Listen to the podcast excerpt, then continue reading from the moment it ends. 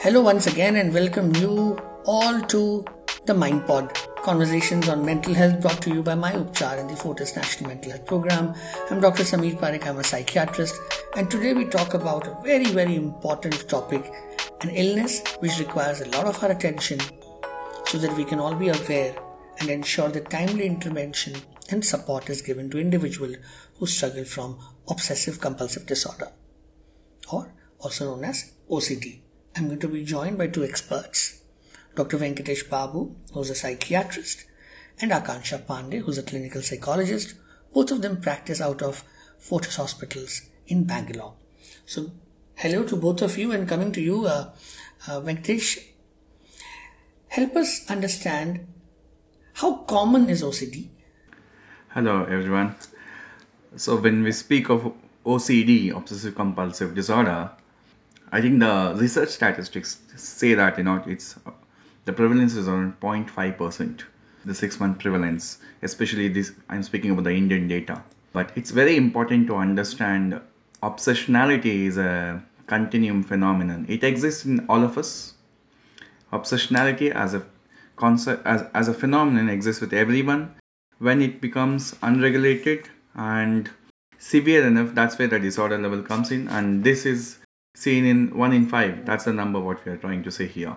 So one every 1 in 5 do go through difficulties with ocd okay. And adding on to that if you could also help us understand what exactly is ocd now uh, as i just now addressed obsession is a disturbance in the thought pattern where obsessions are thoughts which are repetitive intrusive. That means it comes into your conscious mind even when you don't want to indulge in it's irrational. After a certain time period spent on these thoughts, we do know that these thoughts are not serving the purpose, they're senseless. And uh, they create a sense of distress, or you may address it as anxiety. So these are the disturbances in the thought phenomenon. So in short, uh, a difficulty in regulating on one's own thought patterns in certain spaces. That's exactly his obsession, which leads to an anxiety. And a person indulges in certain behaviors. Uh, the most common ones are washing, checking, frequently trying to touch things. So these are different kinds of um, behaviors which are addressed as compulsive behaviors, which are in consequence to obsessions. So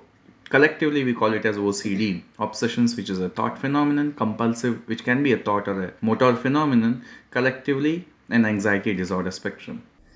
Coming to you, Akanksha, on this, uh, taking it forward with what Dr. Venkatesh was talking about, help us know more about the common obsession that people come to you with, both the common obsessions that you have seen in your practice and the common compulsions that you see. So, most common obsessions that we often come across is the obsession of uh, washing, checking, cleaning, uh, obsessions with the of having done something wrong or I might end up doing something wrong. What if I hurt somebody? What if I harm myself?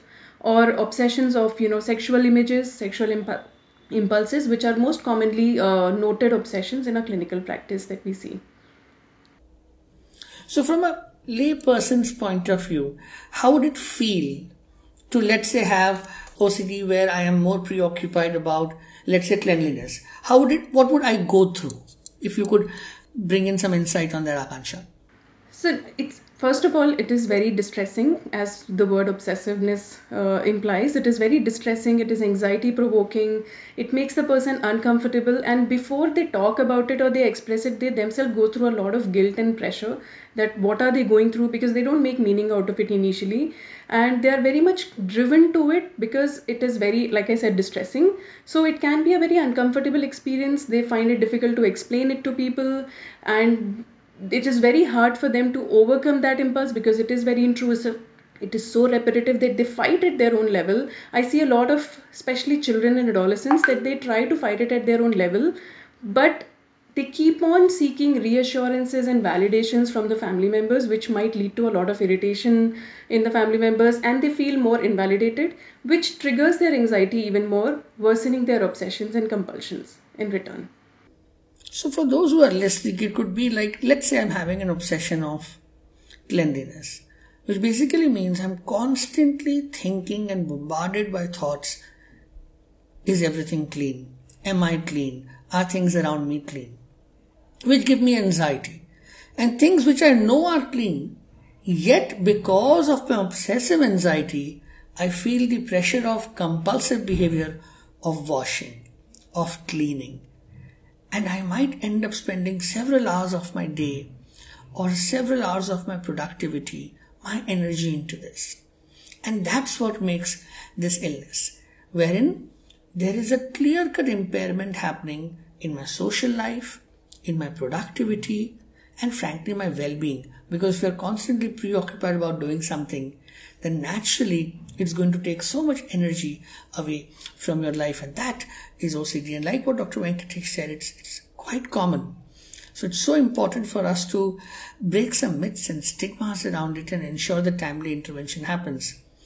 To start off, let's come to the first one. Um, Venkatesh, help us understand what causes OCD because more often than not, and you both would have seen in your practice, you know, people go through criticism. Uh, Akanksha was talking about shame and guilt. Somebody is reprimanding you. Somebody is saying, "Why don't you change?" And it's your fault. You don't get it. But what people don't get is that this is an illness. It's not a matter of choice. So help us understand what is it that causes OCD. See, we need to understand everything falls under a continuity. So we need to understand what is this phenomenon, when is it hurting me? OCD can be caused by various factors. It can be genetic, running in the families, that's familial.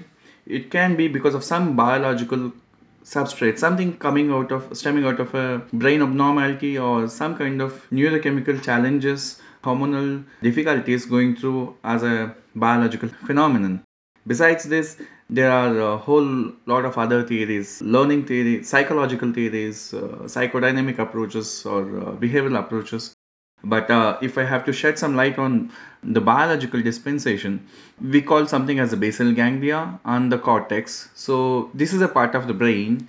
There are certain neural circuits which, when impaired, it results in dysregulation of the thought phenomenon. That is, it's like you can think of a television and a remote there is a remote which will control the television display.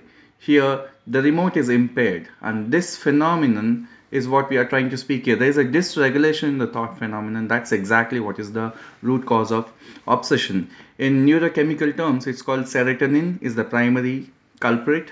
The serotonin disturbances in this neural circuits leads to this obsessional phenomenon which are highly dysregulated as a consequence leading to anxiety and the subsequent distress. So therein lies the treatment, isn't it? So when you look at treatment, and I will come to the treatment to Akanksha and psychosocial treatment, but talking about biological factors, so a major chunk or let's say a predominant part of the treatment for OCD lies in the biological realm. Would that be the right uh, way to look at it? There are biological substrates and there are psychological substrate, the cause factors here.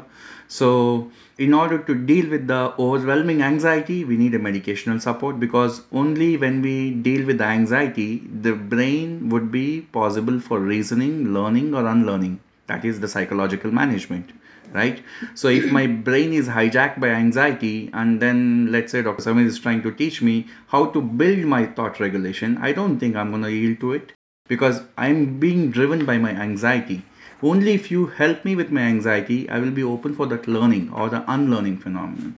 So, medication is the facilitating process. That's what I, I could say. It is a facilitating process where it opens up the doors towards solving things, but it's a much essential one. Many a times, people who come walk into us say, I don't want medicines. But unfortunately, I would like to say this biology doesn't come with a choice.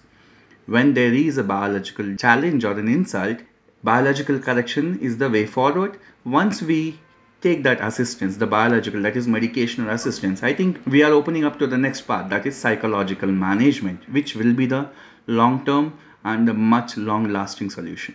Yes, but some more questions related to the medicines. Is there an age group where you can't give them, children can't take them, or senior citizens can't take them? Is there anything like that, or is this a myth? It's a wonderful question because when it comes to children, everything is different because much of our studies are largely adult population driven. One has an extreme amount of difficulty in understanding OCD in child itself. We see a lot of parents bringing in the children saying this child is having different set of problems but eventually it also takes us a huge amount of effort because everybody are cautious enough to put a child under medication but i can say children do respond wonderfully well because they don't even know how to express their distress what they are going through but when the obsessionality is quite alarming. The medications do a wonderful job. But as a principle i would state it with children we try to see can we manage non medication as a first line. If it is very essential then we do consider medicational support besides the psychological management. And um, would these medicines be stopped let's say if they are started absolutely yes. That's exactly what i said. Medication has a particular role to play. Once we initiate with the medications the subsequent non-pharmacological that is psychological management be sometimes with the patient be sometimes with the family when it when it comes to children involves a strong rate limiting factor how well how effectively we are going to reduce the dosage or maybe going off medicines.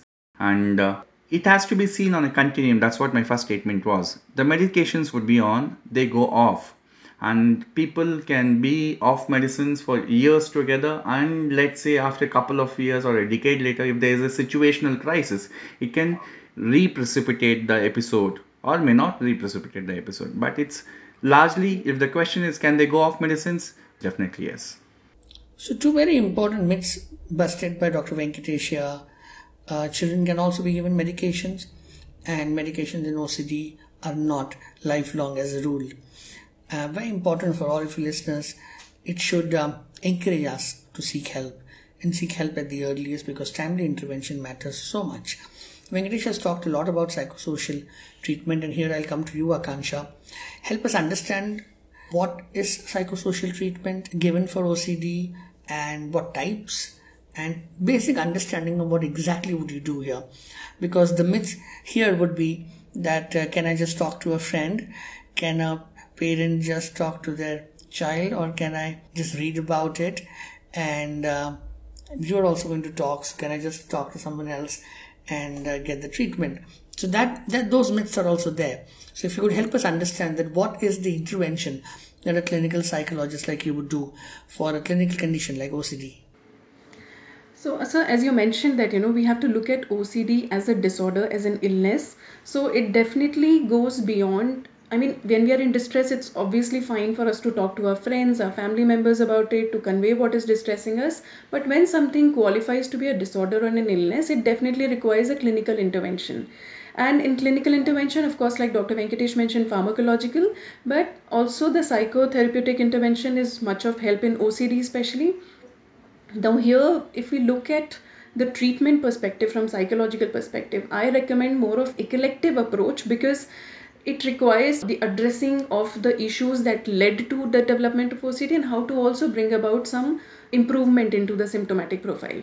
So, therapeutically, I recommend that cognitive behavior therapy, especially uh, focusing onto the exposure and response prevention, works the best with the OCD, along with the uh, mindfulness strategies, positive strategies, certain times certain family intervention as well family therapy sessions just so that they can be the right support system to the person now when i talk about the cognitive behavioral uh, therapy here the basic tenet here is that people with OCD often have certain cognitive distortions or cognitive errors, which makes it a repetitive profile for them. So, in cognitive behavior therapy, we try to divide it as cognitive therapy and behavior therapy. The cognitive therapy tries working on identifying what are those cognitive distortions or errors that is maintaining the behavior, and using the behavior therapy, we also try to work on giving them relaxation training, stress management training, or how they can overcome their anxiety symptoms by relaxing themselves. So it is a combination of both. And when I say exposure and response prevention, sometimes it is very much important to use the systematic desensitization principle, which is where we try to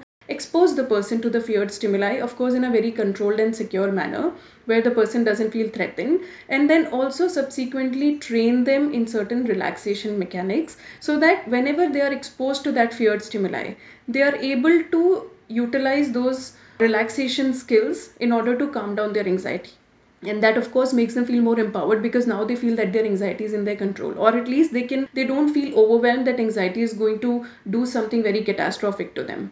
So, yes, so basically, overall treatment is about working on to what leads to the maintenance and development of the obsessions and compulsive behavior, followed by the behavioral ways of bringing up relaxation or, you know, how to overcome the anxiety in certain situations. Do people with OCD end up leading normal lives? Because another myth would be that the illness never goes. Is that a myth? Mm-hmm. Is treatment effective? So when we look at the treatment side, so we don't look at the cure, we rather look at the management of the illness. And if with the right treatment strategy behind the whole process, people can actually lead normal lives. Yes, they have to be taking care of the early warning signs and symptoms. They have to be in regular touch with their uh, psychiatrist or therapist and with the proper lifestyle maintenance. Yes, they can definitely lead a very healthy, normal lives. So, what we heard today was that OCD is a common illness and it can happen across the age group. We learned that there is a biological substrate. Venkatesh talked about serotonin imbalance, amongst other factors, the psychosocial as well. We learned about what are obsessions and what are compulsions, and the fact that medications are effective and stopped for most people, and that there is a psychosocial therapeutic approach where cognitive behavioral therapy continues to be one of the key approaches worldwide. I think the key here is we need to raise the bar of our awareness. But awareness needs to also be followed up by access, which is available, and help seeking behavior, where whether it's the individual or friends and family who help the individual go to the right expert. Because once we do that, what we are doing is we are saving several life years and several more in terms of quality of life. There is so much stigma around mental health, which leads to discrimination and people not seeking help. Most of it is because we just lack our awareness. And then we are bombarded with incorrect, faulty information. That's why this conversation is important because you heard it from the experts. Thank you for joining today, Dr. Venkatesh Babu, Akanksha Pandey, colleagues from Fortis Mental Health and Behavioral Sciences at Bangalore. This is the Mind Pod brought to you by my Upchar and the Fortis National Mental Health Program. Stay tuned, we'll have these conversations going every time. And next time, we are going to have a conversation on panic disorder. Thank you.